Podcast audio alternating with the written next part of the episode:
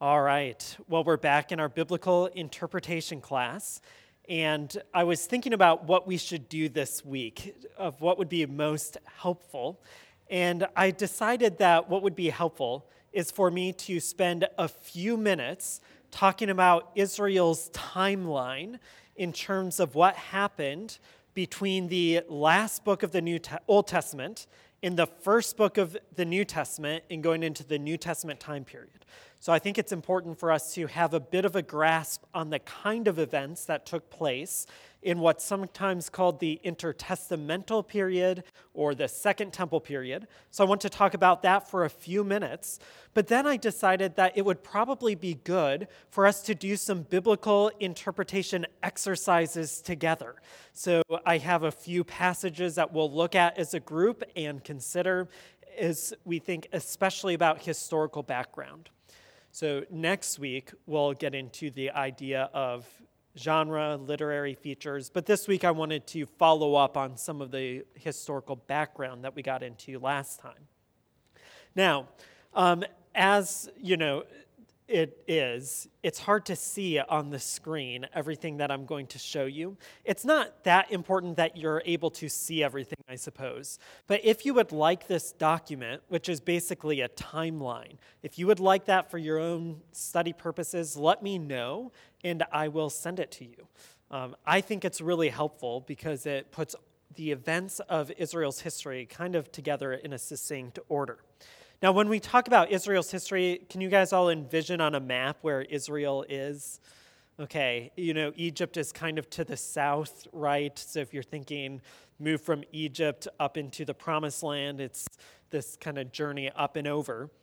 Well, this area, Israel, was taken over time and time again because it was right between Egypt in the rest of the known world. So, if you wanted to do anything, if you're going to go to war against Egypt or Egypt going to war, this is kind of like the no man's land that gets taken over time and time again.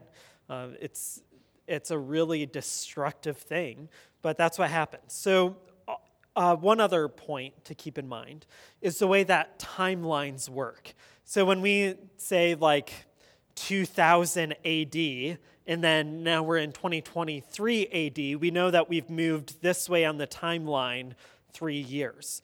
But the numbers are in reverse when you're talking about BC. Um, so 5000 BC is way over here, and 3000 BC is way over here. Does that make sense? So it can kind of get confusing if you're just looking at dates in your head. If you hear like 586 BC, you have to think down on this, this way on the timeline, and then 516 BC is this way on the timeline. All right, so it works down and then back up. All right. Um, so in 605 BC, 606, 605, Nebuchadnezzar, this guy that we read about in the Old Testament, takes over Judea. So, Judea, Israel, Galilee, all of these places are pretty close together. Um, so, Nebuchadnezzar takes over and there's this really um, significant event that happens in 587 BC, and that's the destruction of Jerusalem and the first temple. So the Jerusalem temple is destroyed. Judah goes into exile. Uh, this is where things like the synagogue become popular because they don't have the temple anymore. Um, so if you're reading books like Daniel, where's Daniel? He's in the exile. It's during this time period, perhaps.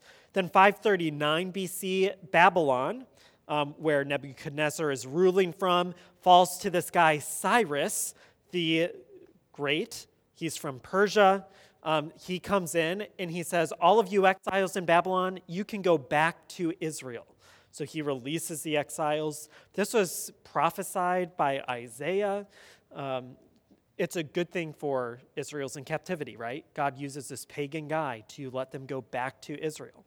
Now, as a point of fact, you have to keep in mind not all of the Israelites went back to Israel. Is that, is that squared away in, in, your brain? That's important because I think sometimes when we talk about Israel and Israelites, we imagine their most important objective was to be in the land of Israel. Well, that's not necessarily true. And if you think of them as actual people, that makes a lot of sense. Um, if you were born in that place and you perhaps owned property or had grown up there, do you think that just because this guy took over the country and is letting every Israelite go back to Israel, that you necessarily want to go to start over? No, that's probably not going to happen. So some people are going to be inclined to stay in Babylon. Well, this Persian period lasts for a good amount of time 539 to 331 BC. And during that time period, some important events happened. Um, in 515, the second temple is dedicated. So they come back, they rebuild the temple, they dedicate it. Uh, this is going on during the times of Haggai, Zechariah. We've been hearing from Josh on Zechariah. Well, this is taking place during that Persian period. And then um, 115 years later, um, the last prophet Malachi is probably writing. You know, some of these dates aren't quite precise, but um, around 400 AD, that's, that's, or BC, that's the last Old Testament document that we have in our canon. And then there's another huge crisis that happens, and that's the collapse of the Persian Empire under the invasion of Alexander the Great. So now this guy comes in, and in 334, he defeats the Persians. And then by 331, he's taken control of pretty much all of the Middle East, including Israel. Um, so Alexander the Great, Greek guy. We talk about Hellenism, that's the influence of Greek culture on everything else. Well, Israel is experiencing what we might call Hellenization as well. So the Greek language is being used, Greek customs and cultures become part of daily life in Israel. That's why our New Testament is in Greek too. You know, you would imagine Aramaic or Hebrew, but it's in Greek because of the influence of, of Alexander in, in the Greco Roman way of life. Um, well, Alexander uh, dies, believe it or not. Everybody dies, even though some of these rulers said that they were divine and maybe would never die. Well, they die. He, he died, and his kingdom is divided into four parts, and Israel falls to one part of that kingdom that we call the uh, Ptolemy kingdom. It has the P in front of it, though, so if you want to keep it in your mind for spelling reasons, you can overemphasize Ptolemy. You know, that's not how you should pronounce it. But that's, that's essentially Egyptian provenance. So um, the Ptolemies rule Palestine or Israel from Alexandria, Egypt. So Alexandria, Egypt is now like the capital of the known world, uh, or at least for Israel. Um, it's during this time that the Greek translation of the Old Testament is probably produced. Um, and time goes on under foreign rule. Well, eventually, this Egyptian rule comes to an end when the Seleucids, or the Syrians, take over. So, once again, there's another battle. And during this time, this is now 168 BC, uh, this guy, Antiochus Epiphanes, was just a really cruel ruler from Syria. And he did a lot of devastating things. One of the things that he did is he came into Jerusalem, into the second temple that had been rebuilt, and he sacrifices a pig on the altar to Zeus. So, can you imagine something more offensive to the Jews? A pig is being sacrificed in their temple to a pagan deity. That's awful. Um, this, this is the kind of thing that Daniel talked about the abomination of desolation, this huge abomination that takes place in the temple. Well, you can imagine that that's also bad public policy, can't you? So, if you're a foreign ruler over Israel and you do something like that, you can imagine that's going to incite a revolt, and that's exactly what happens. So, these guys, the Maccabean family, begin to revolt against this foreign rule. It, it is brutal, it is devastating, it is bloody. Um, but it's recorded in the books that aren't included in our canon, but some traditions have it as like a secondary level of inspiration. The book of Maccabees, 1, 2, 3, and 4 Maccabees, records this kind of stuff. It's actually really interesting reading. Um, but if you pick them up and read them, no, they're written from a Jewish perspective. So obviously, there's some Jewish propaganda that makes its way into those books. The point is that this revolt was actually somewhat successful. the temple was cleansed in 165 into 164. And there was a celebration started following that cleansing of the temple called the Feast of Dedication, or in modern terms, Hanukkah. So this happened during, this feast took place during the winter. Um, so if you hear of Jewish people celebrating Hanukkah, that's a celebration for the cleansing of the temple following this profane sacrifice of a pig on the altar. Um, it happens around the time that we celebrate Christmas. Um, and Jesus even probably celebrated Hanukkah, or what became Hanukkah. So in John 10 22, Jesus goes up for the Feast of Dedication, this kind of tradition that became established 165 years prior to when Jesus was walking around. Then you have different sons, Maccabeans, who kind of somewhat self rule for a while Judas, Jonathan, Simon. Um, and there are some messianic overtones to, to their ruling and leading as well. But by the time you get to 135 to 163, you have what we call the Hasmonean dynasty. And from 135 all the way down to 63, there's some measure of self rulership in Israel. It's, it's almost like the good old days that you read about in the book of Judges or the Kings and Chronicles. And by good old days, I mean they have kind of control of their own space, but it's also not a flourishing, beautiful time of life. Part of that's because there were so many internal divisions in Israel that it took a lot to maintain control once you had control. So here we have to keep in mind that where we separate religion and politics, the two are the same thing in the ancient world everywhere, but for Israel for sure. So when you talk about sects, like Sadducees and Pharisees, these are the parties of the Sadducees and parties of the Pharisees, and there are more than just those. But there are different groups vying for power, and it's really not a stable time. So then by 63 BC, this guy, Pompey, this Roman general, conquers Jerusalem. He establishes Roman rule in Jerusalem, in Israel. And this takes place from 63 BC to AD 70, so almost 100 years. Um, Julius Caesar is ruling in 44 AD, or, or, sorry, 44 BC, and then he's assassinated in the Senate by Brutus. So if you know your, your Shakespeare, your et tu, Brute, I think that's it. Um, there's any political regime that takes place is fraught with internal divisions, and it's really dangerous to be in power. Um, Herod, then in 40 AD, is named king of Judea by the Roman Senate. So Herod is um, Jewish, but he's not truly Jewish, if that makes sense. He's a pawn of the Roman government set up over Israel. So he's not a Davidic king. He's just someone that Rome put in place. So, whenever you're reading in the New Testament and you hear references to Herod, you have to realize that not everyone looked at Herod in the same way. Probably a lot of people looked at him as a traitor to true Israel Jewish identity. He's, he's bought in and he's getting a lot of privilege and prestige by being the puppet of Rome. But there are other people who want to get on his side. You know, they, they want to benefit in the same way that he's benefiting. So he's a bit of a controversial figure, but he's essentially a vassal ruler.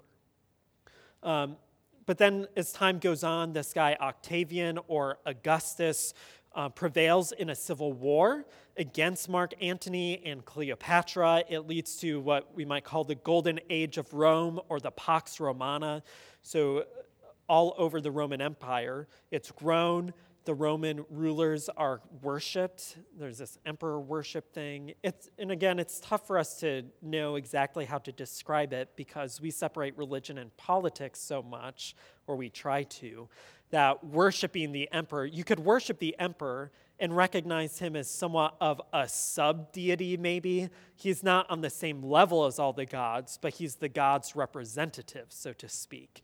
Um, but there was the emperor cult where you could be executed, perhaps, for failing to um, offer sacrifices to the emperor. Well, Jews in this time were able to work out a bargain. Um, you know, primarily because Roman didn't want to keep dealing with issues there, to where they could af- offer sacrifices on behalf of the Roman emperor to their god instead of to the Roman emperor. So they made a little bit of a fine distinction there. But the, my, my main point is Rome is in control, and um, Israel doesn't have much to say about it. And anyone who's in rulership or in power in Israel is only there because they're a pawn of the Roman government.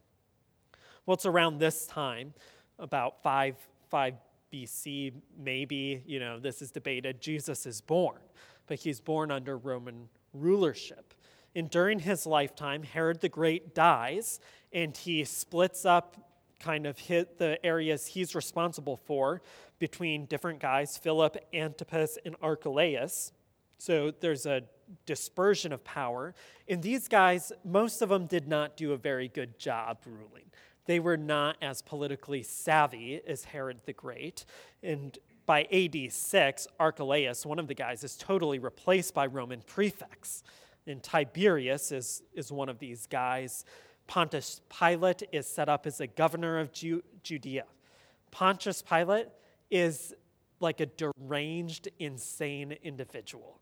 So when you read Roman background history stuff, this guy ended up getting himself killed. But he got his position revoked because he couldn't keep things tame enough in uh, Jerusalem. He, he was a messed up guy. Um, I, don't, I can't remember if he committed suicide or if he was executed. Steve, do you remember? Did Pilate commit suicide or was he executed? One of those two things. Okay. Yeah, anyway, he, he was a messed up guy. And um, not, not helpful for creating peace anywhere he went. But then, of course, um, around 33 AD, Jesus is crucified. Shortly thereafter, Paul is converted. Um, and then this guy, Gaius Caligula, is a, a main ruler. Well, as time goes on, by 41 AD, the ruler of Rome is Claudius, and he expelled Jews from Rome. Okay, so apparently there was a lot of debate and disagreement among Jews and Christians in Rome about this guy Chrestus. We think that it was about Christ and you know the way that government bureaucracy bureaucracy works, they can't get their facts straight all the time. So probably they just confuse Christus for Christos.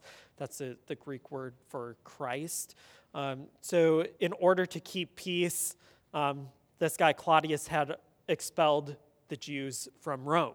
So they go to other places. So Aquila and Priscilla, do these names sound familiar? They grew up in Rome, but during this expulsion, they went to Corinth. And actually, while they were in Corinth, um, Paul met them and Paul lived with them and worked with them. You can read about that in Acts 18.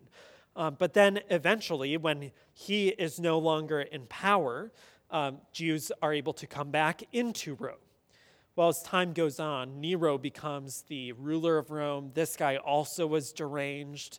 Um, he probably set fire to Rome and then blamed Christians and other people for it. And he was probably the one in power when Peter and Paul were martyred. Well, flashback to Jerusalem, there's this Jewish revolt that does not go very well. Um, it's really bloody. It's, it's not a good thing. And then this guy Vespasian takes power and eventually destroys Jerusalem in the temple once again. So that was the final destruction of the temple, probably prophesied or predicted by Jesus in Matthew 24 and in other places. Um, so when he talks about how everything's going to be bad, um, this is what he's talking about. And then you have a series of other rulers, and then finally what's called the Bar Kokhba revolt, where Jews um, kind of revolt and are expelled until modern times. So this is just a really quick overview of a long history, but we have to keep these events in mind. And then as you're reading different books in the Bible, if you pull out a study Bible or something and you look at the date range of when that book was written, or when the events are taking place that are being described in it, you can kind of place them along this timeline and figure out better how to understand what was going on. Does this make sense? Okay, Biggest, biggest uh, things to keep in mind would be those major crises. So, 587 to 586, you have the destruction of Jerusalem and the temple, where everyone goes into exile. And then 515 to 516 is when the, the temple is rebuilt. So, between them, um, Israelites go back. They rebuild the temple. 515 and 516 is a big um, event to keep in mind. Um, this persecution by Antiochus Epiphanes is really important in 168 that led to the cleansing of the temple, this first revolt. You want to keep that one in mind. And then by 63 BC, the domination by Rome. And then 70 AD, destruction of the second temple. If you can kind of have those markers in your mind as you read the Bible, I think that's really, really helpful. All right. Like I said, if you would like this document emailed to you, shoot me an email and I'll reply with sending it. At the bottom of the document, I went through and I made a list of all of the ancient writings that are not in our Bible during that time. So, whether they're in the Apocrypha or Old Testament pseudepigrapha, these falsely attributed writings in the Dead Sea Scrolls. And what I kind of did is I listed it, I listed the date when it was made, and then I kind of put some factors about the importance of that book. Um, so, for example, one that I've referenced at our church are the additions to Esther. Well, um, there's a brief explanation of what those additions do. Um, where there is no reference to God in the Hebrew edition of Esther, there are over 50 appearances of the references to God or the Lord in these six additions to Esther. Um, other books are also important along the way. They're all listed in here. Um, and if you're interested, you could look at that too. All right, any, any uh, thing that you want to chase down from Second Temple timeline? Okay, so um, I have some exercises for us to do as a group. So you're going to have to pull out your Bible and potentially your phone um, because we want to use the internet uh, appropriately in our Bible study because it's a free resource that will help us figure out some basic background things. So, what I'm trying to show you is that reading the Bible takes time, um, but it doesn't take a doctorate degree, and it doesn't take owning every resource in the world. Some basic things you can figure out just by pulling out your phone and um, being curious when you read the Bible and asking Google some questions, especially as it relates to timeline things. That's the first thing I want to emphasize. So, um, the first example that I want to give is in Esther. So, let's open to Esther chapter 1. And if someone would be interested in reading Esther 1 1 through 4. Okay, so if we're reading this and we're keeping in mind, we need to think about historical cultural background. We need to keep in mind the literary features, and then we want to detect the theological message. Anytime we're reading the Bible, we want those three features in mind. Um, when we're reading these first four verses, in terms of historical background, what are the kinds of things that we might ask of these four verses? What historical backgrounds might we want to investigate?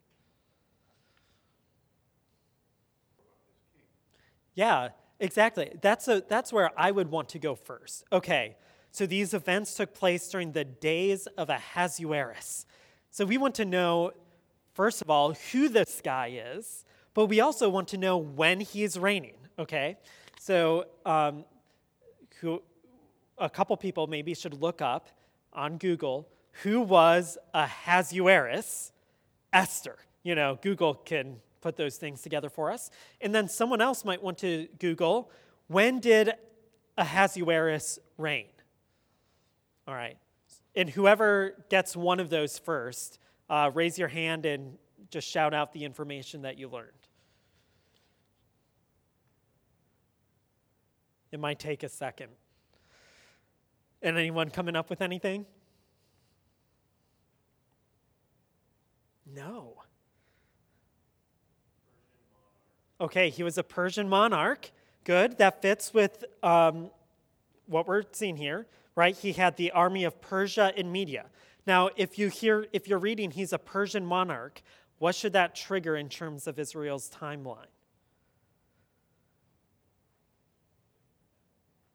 Uh, okay, Babylon falls to Cyrus the Great of Persia. Okay, so we're thinking Persia is important somehow to Israel's experience. Now, did anyone find the date for the rule of Ahasuerus? Or an approximate date, maybe? Okay, 485 to 465 BC. All right, so looking at our timeline, so if we're thinking exile took place in 587 to 586, and then in 539 BC, Cyrus the Great takes over and he allows the exiles to go back to Israel. And then by 516, the second temple has been built and dedicated. And then by what time is he reigning? 485.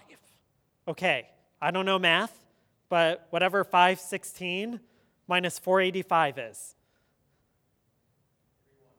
31. Okay, so between the time of this guy's reign and the finishing of the second temple, it's been over 30 years. How many years has it been since 539 when Israel was allowed to go back to Israel, Jerusalem? What's 539 minus 4? Okay, so 50 to 70 years, somewhere in that range, right? I don't know math.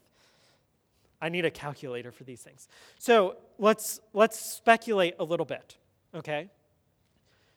If, if Ahasuerus is reigning in the mid 400s, and um, how should we describe the Israelites who are in Persia? Or what, what would you think about them?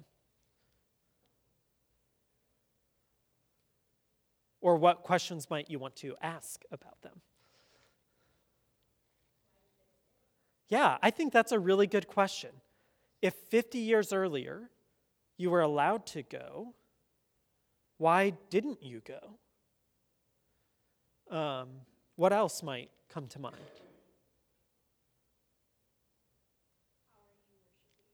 That's a, that's a very astute question. So, if the temple has been rebuilt, we should be asking about these people 30 years later how are you worshiping God? Um, obviously, there has to be a way to appropriately worship God when you're not in Jerusalem, because even if you're in Israel, you can't go up to the temple every Sabbath or something. Um, but we might imagine that there are at least some pilgrimages to Jerusalem. We might wonder about the way that these Israelites are engaging in a distinctly God fearing way of life while in Persia. Um, what other questions might you have? Or what answers to the questions might you have?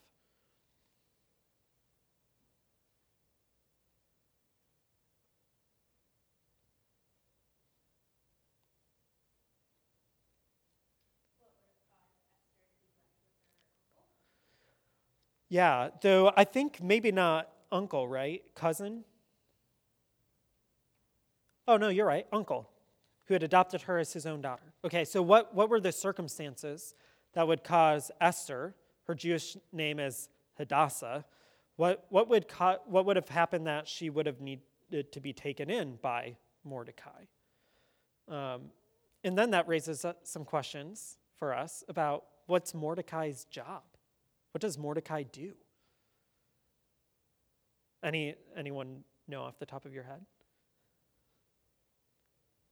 Well, yeah, his relatives, how many years before now? Over a hundred, or around a hundred? 150 years before? Had gone into exile. But what's his job? What does a man do for a living? He's not a cobbler, I don't think. Um, well, chapter 2, verses 19 gives us a clue, right? Verse 19. Mordecai was sitting at the king's gate, right? So Mordecai is probably a, a palace official, a court official, or something like that. So we're getting this picture of Israelites who are just by all metrics outside of DNA Persians. They're, they're just folded into the life of Persia. Um, when we read through Esther, we don't find anything distinctly Israelite, do we? So I think when we're reading and placing this, we have those, those questions that we're asking are going to shape the way that we go into the book, won't, won't they? Um, what, what we enter into is a description of God's people, so to speak, Israelites, who are indistinguishable from non Israelites. There's nothing except for one hint, which is Esther's true name, Jewish name, Hadassah, which is never used again. So it, I think the author is trying to get us to ask what, what is the identity crisis here? And is there one? Is there a sense of these people that they don't quite belong in Persia? That they're not quite home, not quite where they should be? And I think the answer is we don't get a sense of that identity crisis. All right. So, um, do you see how putting this on the timeline sort of helps us ask some good questions about, about the text? All right. I, I want one more Google exploration in Esther. All right. Um, so in chapter 3, this guy Haman gets permission to um, put out an execution order on all Jews in the city, right? So in Esther 3 7, it says, In the first month, the month of Nisan, in Ahasuerus' 12th year. So here we're able, able to more precisely date when this is going on in Ahasuerus' reign. But um, could someone Google the month of Nisan? When, when you hear that, probably it just doesn't register as anything meaningful. What's the month of Nisan? Well, yeah, so it's the first month, right? Um, yeah, that's important for us because here um, the Pur, that is the lot, was cast. Now, when do Jews celebrate Purim? I mean, what, what does Google tell us? Yeah, March 23rd. Um, okay, so it's in Nisan, you know, in this ancient terminology. I, one question that I have for you is when was the Passover celebrated? It's right around that time period. So it seems to me that right when Israel would have been celebrating Passover, or like the night before, is when this verdict comes down. I think we won't spend too much time chasing this out, but this would be an area where, as you're reading through Esther, you probably they've made a big deal about when these events happen.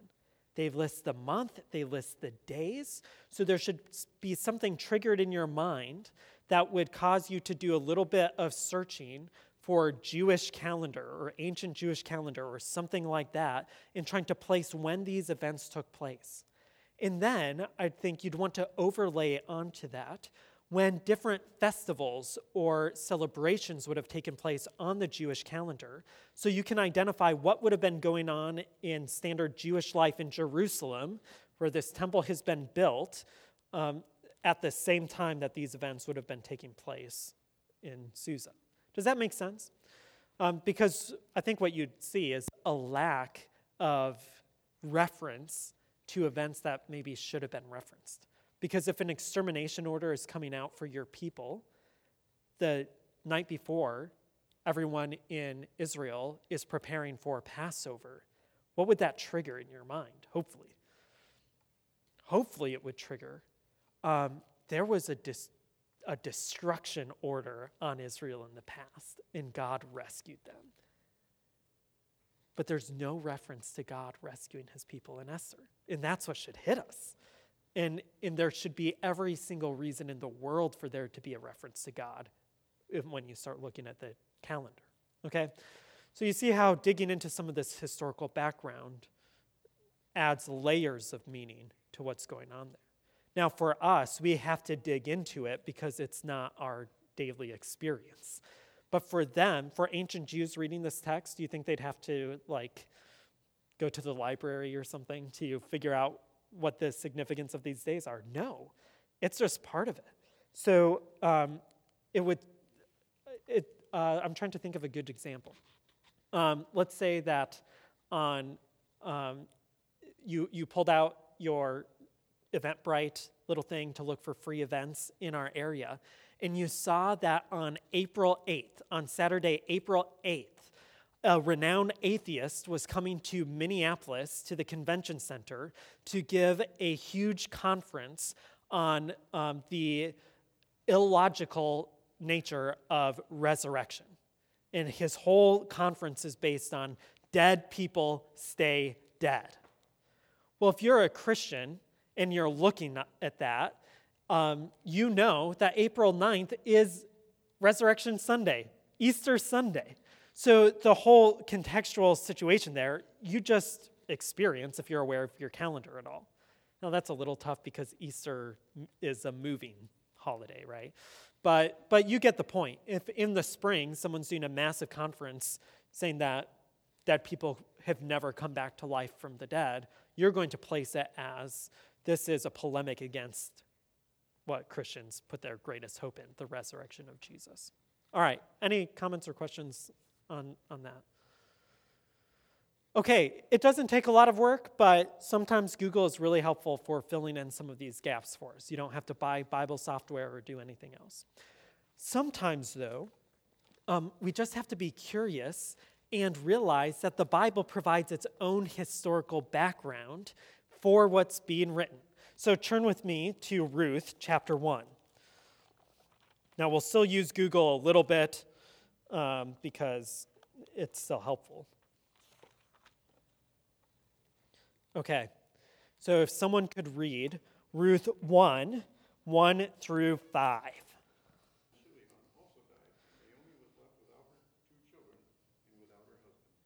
Okay, thank you, Richard for sake of time, I'm not going to ask you to identify some historical background things to find. We only have five minutes, so I just want to walk you through some things um, that maybe would be instructive. First, we notice again that a time frame is given. It's during the time of the judges. Time of the judges, thumbs up or thumbs down in terms of faithfulness to God. Time of judges, um, as this uh, children's speaker that I know would say, it was wiki wiki bad bad. It's awful. Um, now, that means that Israel's been unfaithful to the covenant, right? Well, what's one of the primary curses of the covenant when Israel's not faithful? Well, let me read you Deuteronomy 7 12 through 16. If you listen to and are careful to keep these ordinances, the Lord your God will keep his covenant loyalty with you as he swore to your ancestors. He will love you, he will bless you, he will multiply you. He will bless your offspring and the produce of your land your grain, new wine, fresh oil. When you look at this text, I'd suggest that if you're attending to the historical background and the covenantal background, you would identify two famines. One would be the famine of grain. That's explicitly told to you. I think we should interpret this as an indication that Israel is not being faithful to God. Um, so this story is set in a dark time, we might say. Um, and worse, this guy left Bethlehem. And if you Googled the name of Bethlehem, you should, you should look up the names of places. It means house of bread. So it's ironic that the guy is leaving the house of bread to go find bread where? In Moab, under the rule of the foreign god Chemosh, right? Um, and what's ironic even more is if you look up Elimelech's name, it means my God is king. Um, that's significant too. But if you are curious in attending to the text, one detail will jump out to you. Um, these sons took Moabite women as wives, and there's some stuff you'd want to look up there. But after they lived in Moab about 10 years, these two guys also died, and the woman was left without her two children and without her husband. And in these two marriages, no children were produced. So we could call that a famine of the womb. Now, there might be some debate about whether this is 10 years, if they've been married for 10 years and still have not had children, or if it's from the time they moved there. Either way, the two blessings, your produce, your fields, and your offspring, those are completely absent here. And in fact, the whole story is about an absence of offspring. You know, Naomi is described as being left without her sons. And then at the end of the book, of course, when God grants that Ruth could conceive, um, and then that Naomi uh, is going to be a grandmother, that child is called her son. You know, so, so that's an interesting thing. But the point is, if we attend to the historical background here that the Bible itself gives us, in some of these features, like the meaning of names, it sets us up to enter into the story the right way. We don't see a faithful family, we see an unfaithful family. Um, if you looked up a couple other names, Mahlon and Chilion, you'd find some variations, but Mahlon like weak or something like that, and then Chilion sickly or something like that. Um, but there, there are a lot of details that just being curious and doing a little bit of looking will set you up well for in terms of your understanding a text. All right? Um, we're pretty much at the end of our time here. We have two minutes. Um, any, any questions or things you'd want to chase down, whether that we've talked about or just generally related? All right, then let me leave you with two ideas. Number one, um, I gave you three C's for interpreting the Bible read it in light of Christ, read it to grow in charity or love, read it in community. I, th- I thought we should add one C read it curiously. Read it with curiosity, asking good questions of the text. If you have those four C's in your mind, um, you'll do really well reading the Bible.